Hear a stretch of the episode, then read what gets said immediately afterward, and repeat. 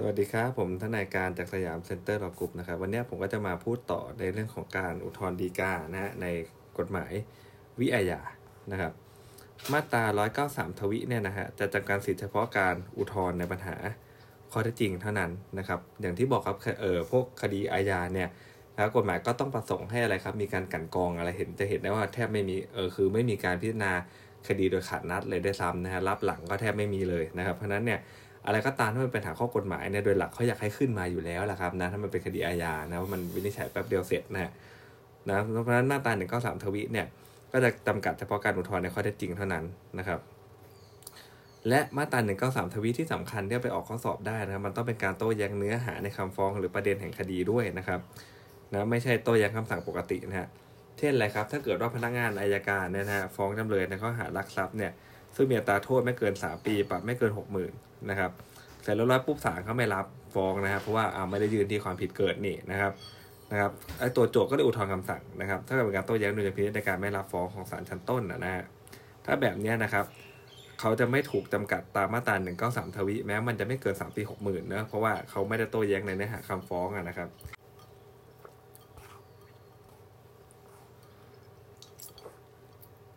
เนี่ย หรือว่าการอุทธรณ์คำสั่งศาลชั้นต้นว่าสืบพยานโจทย์อะไรแบบนี้นะครับไม่ใช่ประเด็นแห่งคดีไม่ติด 193 ทวิไม่ต้องไปดูโทษนะถ้าเกิดสมมติออกข้อสอบเขาก็จะเอาโทษตัวนี้มาหลอกเรานะเอาตรงโทษพวกนี้แหละเอาน้อยๆเลยนะครับนะ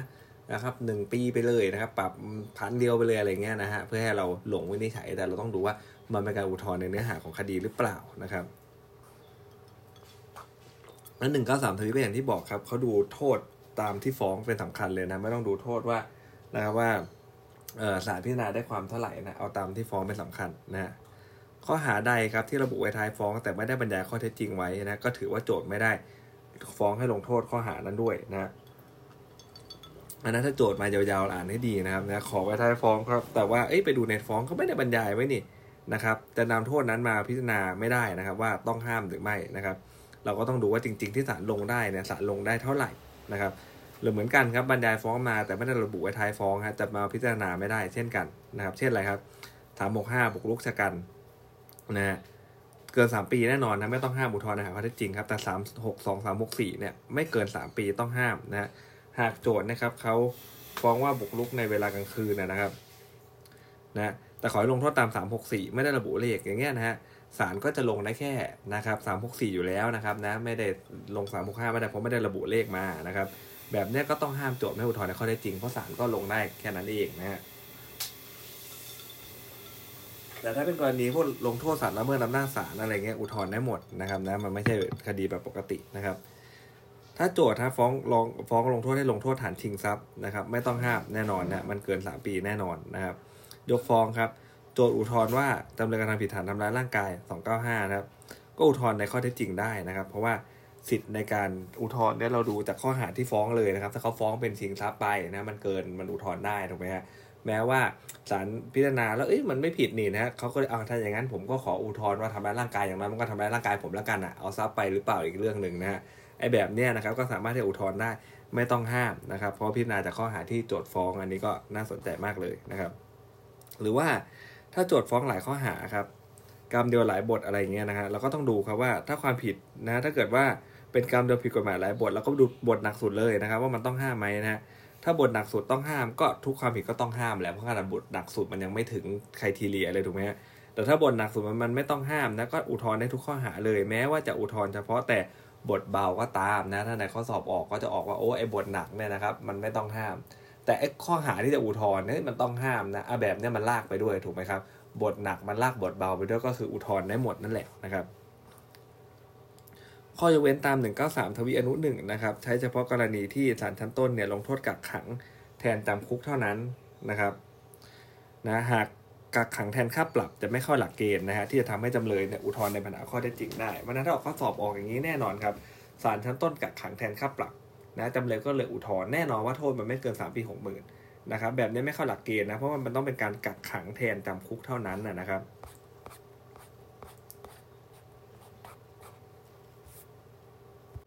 ต่อไปนะจะเป็นเรื่องของพวกคำสั่งระหว่างพิจารณานะคำสั่งศาลชั้นต้นที่งดแต่สมมูลฟ้องและจำหน่ายคดีชั่วคราวแน่นอนไม่เสร็จไปไหนเลยถูกไหมฮะเป็นเพียงการจำหน่ายคดีชั่วคราวไม่ใช่คำสั่งจำหน่ายคดีเด็ดขาดครับไม่นำไม่ทำให้ประเด็นคดีเสร็จไปแต่อย่างใด จึงเป็นคำสั่งระหว่างพิจารณา ไม่ทำให้คดีเสร็จสำนวนนะครับ โจทย์ก็เลยยังไม่มีสิทธิอุทธรณ์ใน คำสั่งดังกล่าวนะ มันเป็นงดการในสมมูลฟ้องจำหน่ายคดีชั่วคราวเฉยๆนะต่อไปครับคำสั่งของศาลชั้นต้นที่สั่งให้เพิกถอนคำสั่งอนุญาตให้ถอนฟ้องครับจำหน่ายคดีจากสารระบบความ แล้วมีคำสั่งให้ดำเนินกระบวนพิจารณาต่อไปเนี่ยนะครับนะที่ศาลชั้นต้นเคยมีคำสั่งให้ถอนฟ้องแล้วจำหน่ายคดีเนี่ยมีผลทำให้คดีเสร็จไปจากศาลแล้วเราต้องดูดีๆนะครับนะชั่วคราวหรือเปล่านะไอ้แบบเนี้ยนะครับการสั่งศาลชั้นต้นที่เพิกถอนคำสั่งอนุญาตให้ถอนฟ้องนะครับและจำหน่ายคดีจากสารระบบความนะฮะนะครับ แบบเนี้ยเคยมีคำสั่งอนุญาตให้ถอนฟ้องและจำหน่ายคดีสารระบบความคดีมันเสร็จไปจากศาลแล้วนะครับ การที่ศาลการมีคำสั่งเพิกถอนคำสั่งจำหน่ายคดี อันนี้เกิดขึ้นหลังจากคำสั่งจำหน่ายคดีเห็นไหมฮะแบบนี้ก็เลยไม่เป็นคำสั่งระหว่างพิจารณาเพราะมันไม่มีการพิจารณาเหลือแล้วนะครับ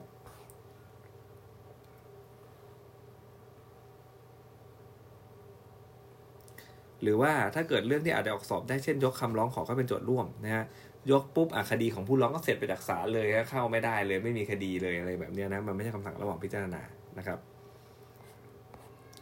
คำสั่งระหว่างพิจารณาในคดีอาญาครับคู่ความไม่ต้องโต้แย้งไว้ก่อนนะนะครับอันนี้ตักจากคดีแพ่งคดีแพ่งต้องโต้แย้งไว้ก่อนเนี่ยคำสั่งระหว่างพิจารณาในคดีอาญาไม่ต้องโต้แย้งไว้ก่อนนะดีกานะครับจำเลยครับอุทธรณ์นะคำพิพากษาศาลชั้นต้นเพียงว่า ศาลชั้นต้นยกคำร้องนะครับ ที่ขอถอนคำให้การแน่นอนแหละเขาต้องถอนเรื่องอะไรครับเออเขาให้การรับสารภาพจะมาถอนเนอะนะครับ จะมาสู้คดีศาลยกคำร้องเนี่ยเขาบอกเป็นการตัดสิทธิจำเลยต่อสู้คดีนะครับนะฮะซึ่งเป็นคำสั่งระหว่างพิจารณาไม่ทำให้คดีเสร็จสำนวนนะครับนะไม่ได้อุทธรณ์คัดค้านคำพิพากษาให้ลงโทษจำเลยตาม 193วรรคสองจึงไม่ชอบด้วยมาตรา196 เรื่องนี้ตกม้าตายนะคือว่าเรื่องเนี้ยนึกภาพถ้าเราเป็นทนายนะครับ เราก็บอกลูกความว่าเฮ้ยคดีมีทางสู้สู้ได้ลูกความบอกว่าโอ้รับสารภาพแล้วครับพี่เราบอกไม่เป็นไรเดี๋ยวไปถอนนะ เป็นสู้ ถึงว่าไปสอนหนึ่งศาลไม่ให้ถอนครับศาลยกคำร้องครับนะแล้วก็พิพากษาเลยนะพอพิพากษาเลยเสร็จแล้วผู้กดจำคุกแน่นอนนะนะไม่คงไม่มาถึงตรงนี้นะจำคุกพอจำคุกเสร็จนะตัวลูกความบอกเอาไหนพี่ทนายบอกว่าได้ไงนะพี่ทนายก็บอกว่าอะไรครับโอ้ยไม่เป็นไรเดี๋ยวเราอุทธรณ์ไปนะเราอุทธรณ์ตัวคำสั่งไปเลยนะครับ เพราะว่าตัดสิทธิ์จำเลยในการต่อสู้คดีนี่นะครับ อ่าพอเสร็จเรียบร้อยปุ๊บเนี่ยนะฮะก็เลยอุทธรณ์ตัวคำสั่งนี้นะครับนะซึ่งเป็นคำสั่งระหว่างพิจารณาไม่ทำให้คดีเสร็จสำนวนนะไอ้คำสั่งที่บอกว่าไม่ถอนเอ่อคำเอ่อคำให้การนะครับ แต่ว่าตัวนี้ดันอุทธรณ์ไปแล้วคำสั่งครับ แต่ไม่ดูทอนคัดค้านคำพิพากษาไปด้วยว่ามันไม่ถูกต้องยังไงเนอะก็เลยไม่ชอบตามมาตรา196 นั่นเองอะอันนี้สวยงามนะนะตกมาตายนะอันนี้ต้องอุทธรณ์ด้วยว่าเฮ้ยควรจะไม่ติดคุกยังไงพูดง่ายๆนะครับนะควรจะศาลควรจะพิพากษายกฟ้องไงไม่เห็นด้วยกับตัวคำพิพากษายังไง ไม่ใช่อุทธรณ์เฉพาะแต่ตัวคำสั่งเพราะว่า196บอกว่าต้องมีอุทธรณ์ตัวคำพิพากษาไปด้วยนะครับ ต่อไปครับห้ามศาลอุทธรณ์พิพากษาเพิ่มเติมโทษจำเลยนะตาม 212นะอันนี้เราจะรู้อยู่แล้วเนาะนะครับว่า ถ้าเกิดว่าเพิ่มเติมโทษมานะครับ ยังไงก็ไม่ได้นะแม้ว่าจะลงต่ำกว่ากฎหมายก็ยังเพิ่มไม่ได้เลยนะครับ กรณีนี้นะครับศาลชั้นต้นพิพากษาจำคุกจำคุกเปลี่ยนเป็นกักขังฮะปรากฏว่าศาลอุทธร์เปลี่ยนนะจะกักขังเป็นจำคุกแล้วรอการลงโทษอะมันไม่ได้ขังเลยถูกไหมฮะไอ้อันแรกป็นสถานกักขังแล้วอันนี้กลับบ้านเลยนะ ดีใจแบบนี้ไม่ใช่การเพิ่มโทษนะไม่ต้องห้ามนะครับ หรือศาลชั้นต้นรอการลงโทษจำคุกจำเลยจำเลยอุทธรณ์ครับ นะ ศาลอุทธรณ์ลงโทษ ให้รอแล้วก็ปรับ อ่า แบบนี้มันเพิ่มไหมไม่เพิ่มนะนะเพิ่มไม่เพิ่มเราดูว่าจำเลยเขา happy หรือเปล่านะถ้าเราเคยทำงานในศาลเราเป็นทนงทนายอะไรเงี้ยนะเคยผ่านกระบวนการพิจารณาเราจะรู้เลยแล้วว่าแบบไหนจำเลยเขา happy แบบไหนเขาไม่ happy นะไอ้เรื่องเนี้ยตอนแรกลงโทษจำคุกจำเลยนะโอ้โหร้องห่มร้องไห้กอดร้องไห้ระงมในห้องพิจารณาเลยถูกไหมฮะพออุทธรณ์ไปปุ๊บนะครับนักษาอุทธรณ์กลับมาบอกว่าอะไรครับ รอการลงโทษแต่ให้ปรับนะ ปรับเท่าไหร่ก็ว่าไปโอ้โหถ้าปรับไม่เยอะเนี่ยจำเลย ยิ้มเลยญาตินี่แทบจะวิ่งสี่คูณร้อยไปให้ทันกลัวศาลปิดนะรีบไปจ่ายค่าปรับก่อนนะครับ จะได้ปล่อยตัวเลยนไปรอนะที่เรือนจำนะนะช่วงหัวค่ำเนี่ยมีแต่ความชื่นมื่นความแฮปปี้แบบเนี้ยไม่ถือว่าเป็นการเพิ่มโทษจำเลยอยู่แล้วนะในกรณีปรับสถานเดียวครับนะปรับอย่างเดียวจำเลยอุทธรณ์ฝ่ายเดียวครับศาลบอกว่าลงโทษสถานเดียวนะลงโทษจำคุกสถานเดียวนะไม่ปรับและตลอการลงโทษอะนี่เป็นมีเป็นคุณนี่ นะคุกก็ไม่ต้องเข้าเงินก็ไม่ต้องจ่ายนะครับแต่ดูนิดนึงนะเปรียบเทียบนิดนึงนะถ้าศาลลงปรับอย่างเดียวนะจำเลยเออแล้วศาลอุทธรณ์บอกว่าลงโทษจำคุกนะแล้วปรับจำเลยด้วยตอนแรกมาปรับอย่างเดียวนะแล้วปรับจำเลยด้วยนะโทษจำคุกให้รอการลงโทษแบบนี้เป็นการเพิ่มเติมโทษนะอันแรกในศาลให้ปรับอย่างเดียวนะนะครับ แต่อันเนี้ยนะครับปรับอย่างเดียวศาลอุทธรณ์บอกว่าลงโทษจำคุกสถานเดียวรอการลงโทษนะนะครับ แต่ว่า อันเนี้ยนะฐานลงโทษปรับเหมือนกันนะฐานอุทธรณ์บอกว่าลลลงโทษจำคุกด้วยนะครับอยู่ดีโทษจำคุกมาจากไหนไม่รู้ตอนแรกไม่มีนะฮะต่อไปครับการที่โจทย์นะฟ้องขอให้ริบของกลางทั้งหมดศาลชั้นต้นไม่ได้มีวินิจฉัยเรื่องของกลางนะฮะนะครับ ก็สามารถที่จะตรวจพบเนี่ยศาลอุทธรณ์สั่งริบของกลางได้ ไม่เป็นการเพิ่มเติมโทษนะฮะแม้การริบของกลางเป็นโทษทางอาญาแล้วก็เป็นโทษที่มุ่งถึงตัวทรัพย์เป็นสำคัญก็น่าออกสอบอีกแล้วแหละนะครับนะไม่ได้ขอให้ริบของกลางศาลอุทธรณ์เห็นศาลอุทธรณ์ก็มาริบให้นะครับ อุทธรณ์ทำนองนั้นนะขอให้วางโทษหนักขึ้นนะครับนะฟ้องสองเก้าห้าตัวบอกขอเป็นสองเก้าเจ็ดได้ไหมอะไรเงี้ยนะครับ แต่ต้องดูดีๆนะว่าดีกาโจทย์เขาต้องห้ามหรือเปล่า ตามมาตราสองสองศูนย์นะถ้าต้องห้ามเนี่ยจะถือว่าโจทย์ดีกาในทำนองนั้นไม่ได้เพราะงั้มันก็ขึ้นไปไม่ได้อยู่แล้วนะครับ ต่อไปเป็นเรื่องการดีกานะครับออกข้อสอบบ่อยมากเลยเพราะว่าใครทีเรียอะไรมันจะเยอะกว่าเรื่องของการอุทธรณ์นะมันต้องพิจารณาทั้งสองศาลเลยนะครับ อย่างแรกนะครับเวลาเราเห็นข้อสอบเราดูก่อนนะครับว่าเป็นเรื่องแก้น้อยหรือเปล่า ถ้าเป็นเรื่องแก้น้อยนะครับ เราค่อยมาดูมาตรา 218นะแต่ถ้ามันแก้มากเสียแล้วเนี่ยไม่ต้องไปดู 218 เลยนะ 218 นี่เรื่องแก้น้อยอย่างเดียวนะ เกิน 5 ไม่เกิน 5 ปีนี่ก็เรื่องหนึ่งนะ แต่มันต้องเป็นการแก้น้อย หรือยื่นมาเลยถูกไหมฮะถ้าแก้มากไม่ต้องดู 218 แล้วไปดู 219 นะครับ แล้วก็ ไม่ให้คำนวณเวลากำหนดที่ศาลมีคำพิพากษาหรือคำสั่งเกี่ยวกับวิธีการเพื่อความปลอดภัยนะครับ ดูแดนเนื้อของตัวโทษจำคุกเลยนะครับ พิจารณาก็พิจารณาเป็นรายกระทงไปนะครับกระทงไหนต้องห้ามดีกากระทงไหนไม่ต้องห้ามนะครับ ก็ไปดูใครทีเลียแต่อย่างที่บอกครับ เวลาเขาสอบมาดูก่อนนะครับ ว่าเรื่องเนี้ยแก้มันน้อยหรือแก้มากนะฮะถ้าเป็นเรื่องของการแก้มากสองตึงแปดโยนทิ้งไปเลยครับไม่ต้องไปสนเลยนะครับสองหนึ่งแปดจะเอามาใช้แต่เมื่อเป็นการ นะครับแก้น้อยเท่านั้นนะยืนกันมาหมดเลยนะครับคล้ายๆกันหมดนะสารดีกาเห็นก็เออเชื่อมือสองสารล่างแล้วแหละไม่ได้เห็นต่างกันเท่าไหร่อันนี้ถึงใช้สองหนึ่งแปดนะแต่สองหนึ่งเก้าเป็นเรื่องที่ว่าอาจจะเห็นต่างกันบ้างนะครับนะอาจจะเห็นต่างกันบ้างแต่ว่าอะไรครับ แต่ว่าโทษมันน้อยนี่นะครับโทษมันน้อยนิดเดียวเองนะโทษไม่ได้เยอะอะไรนะสองหนึ่งแปดเรามาเปรียบเทียบกับสองหนึ่งเก้านะครับสองหนึ่งแปดวรรคหนึ่งสารอุทธรณ์นะลงโทษจำคุกจำเลยไม่เกินห้าปีนะครับนะสองสองหนึ่งเก้าชั้นต้นลงโทษไม่เกินสองปีปรับไม่เกินอะไรก็ว่าไปนะ ประการที่สองนะครับสองหนึ่งแปดเนี่ยนะศาลอุทธรณ์ภาคษายยืนแก้ไขเล็กน้อยของสองหนึ่งเก้าไม่ต้องดูเลยนะครับว่าแก้มากแก้น้อยนะเพียงแต่ว่าถ้าแก้มากนะครับสองปีสี่หมื่นเนี่ยต้องห้ามหมดนะนะครับ แต่ว่าไม่ห้ามตัวจำเลยนะฮะถ้ามันเป็นการแก้มากและเพิ่มเติมโทษจำเลยนะถ้าแก้มากแต่ไม่เพิ่มเติมเพิ่มเติมโทษจำเลยก็ดีกาไม่ได้เหมือนกันดีกาทำไมนะครับนะมันก็ไม่ได้เปลี่ยนโทษอะไรอยู่แล้วนะฮะศาลชั้นต้นศาลอุทธรณ์พิพากษาจำคุกเกิน 2 ปี ปรับเกิน 4 0,000นี่ไม่ต้องห้ามดีการในปัญหาข้อเท็จจริงตาม 219 นะ ไม่ต้องดูเลยนะครับ เนี่ยมาตรา 219 ก็จะมีหลักเกณฑ์ว่าศาลล่างทั้งสองต้องพิจารณาจำคุกไม่เกิน 2 ปี ปรับไม่เกิน 40,000นะครับ ไม่ต้องคำนึงเลยว่าจะพิพากษายืนหรือเปล่า หรือพิพากษาแก้มากแก้น้อยไม่เกี่ยวเลยนะ แตกต่างจาก 218 ต้องไปดูก่อนว่ามันเป็นการพิพากษายืนหรือว่าแก้ไขเล็กน้อยเท่านั้น อันนี้คือหลักของเขาเลยนะ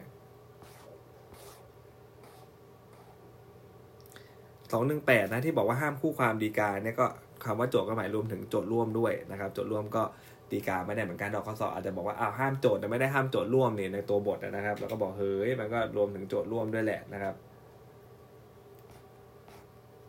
เราไปดูครับแก้มากแก้น้อยนะฮะเราต้องรู้ตรงนี้ก่อนนะถ้าเราแยกไม่ออกเนี่ยเราทำข้อสอบไม่ได้แน่นอนนะเพราะว่าถ้าเรายังไม่รู้แก้น้อยแก้มากเราก็ไม่รู้ว่ามันสองหนึ่งแปดหรือเปล่านะครับเพราะสองหนึ่งแปดมันต้องเป็นเรื่องแก้น้อยหรือยืนมาถูกไหมฮะอันนี้สองหนึ่งแปดได้ แต่ถ้ามันแก้มากซะแล้ว อันนี้ไม่ต้องดู 218 เลยไปดู 219 เลยอ้าวมัน 2 ปี 4 0,000ไหมล่ะ มันเกินอันนี้ดีกาได้แน่นอนนะครับอ้าวถ้ามันไม่เกินมาดูอีกทีหนึ่งนะครับว่าเออแก้มากใช่ไหมแล้วมันเพิ่มเติมโทษจำเลยหรือเปล่านะถ้ามันเพิ่มเติมโทษจำเลยจำเลยดีกาได้ ถ้าไม่ได้เพิ่มเติมโทษจำเลยก็ดีกาไม่ได้เป็นสเต็ปไปนะฮะกรณีแก้มากคืออะไรครับ แก้ดุลที่เกี่ยวกับการรอการลงโทษ รอไปไม่รอไม่รอไปรออย่างเงี้ยอันเนี้ยแก้มากทันทีนะครับแก้มากทันทีไม่ใช้ 218 แล้วถ้าเรื่องการรอการลงโทษโยน218 ทิ้งไปนะฮะ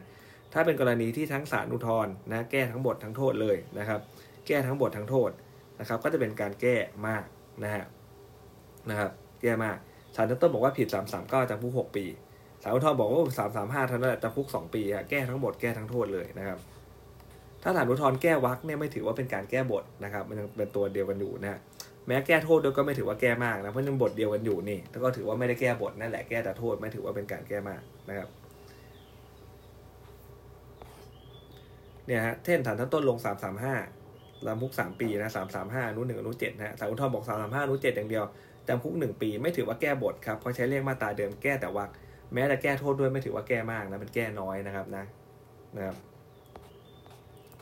สารอุทธรณ์แก้บทแต่ไม่ได้แก้โทษนะครับ เช่นลงโทษจำคุกสามสามห้าสองปีนะฮะศาลอุทธรณ์บอกว่าไม่ใช่สามห้าสามสามสี่จำคุกสองปีเหมือนกันแก้บทแต่ไม่ได้แก้โทษเท่าเดิมก็เป็นแก้เล็กน้อยเนาะ นะครับแก้บทคืออะไรครับ แก้จากบันดาลโทสะไม่เป็นบันดาลโทสะเป็นบันดาลโทสะแก้จากป้องกันเกินสมควร เป็นสมควรแก่เหตุแล้วก็ว่าไปนะนะป้องกันเกินสมควรเป็นสมแก่เหตุเป็นบันดาลโทสะนะครับ แก้ระหว่างพยายามการทำความผิด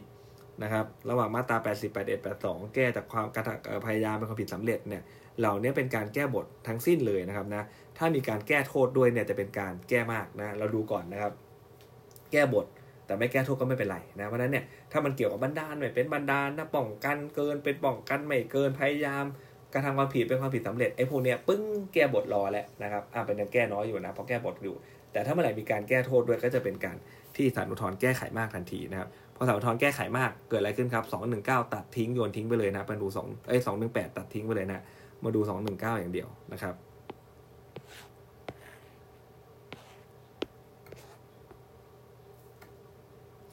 ก้วักในมาตราเดียวกันนะฮะกรณีมาตราเดียวมีหลายวักนะ แต่ละวักอาจจะมีโทษนะครับนะก็ต้องเป็นดูกรณีไปนะโดยหลักถ้าแก้เฉพาะวักไม่ได้แก้เลขไม่ถือเป็นการแก้บทนะแม้แก้โทษด้วยก็จะเป็นการแก้ไขน้อยนะไม่ใช่การแก้ไขมากนะครับ แต่มันจะมีกรณีที่ถือว่าเป็นการแก้มากคือเรื่องข่มขืนนะครับนะโทษมันต่างกันเยอะนะเขาบอกอย่างเงี้ยมันถือว่าแก้มากแล้วนะครับนะแตกต่างกันมากเลยนะฮะ วรรคหนึ่งมันเป็นความผิดยอมความได้วรรคสองเป็นอาญาแผ่นดินมีการแก้โทษเป็นการแก้มาก แม้จะแก้ในมาตราเดียวกันเป็นข้อยกเว้นที่เราก็ต้องจำไปนะครับศาลชั้นต้นครับลงโทษปรับหนึ่งพันบาทนะครับนะศาลชั้นต้นลงโทษปรับหนึ่งพันนะศาลอุทธรณ์พิพากษาแก้เป็นจำคุกหนึ่งเดือน เปลี่ยนโทษเป็นจำจำคุกเป็นขังแทนนี่มันแก้มากแน่นอนอยู่แล้วนะนะครับ กรณีแก้ไขมากแต่ไม่เพิ่มเติมโทษจำเลยนะก็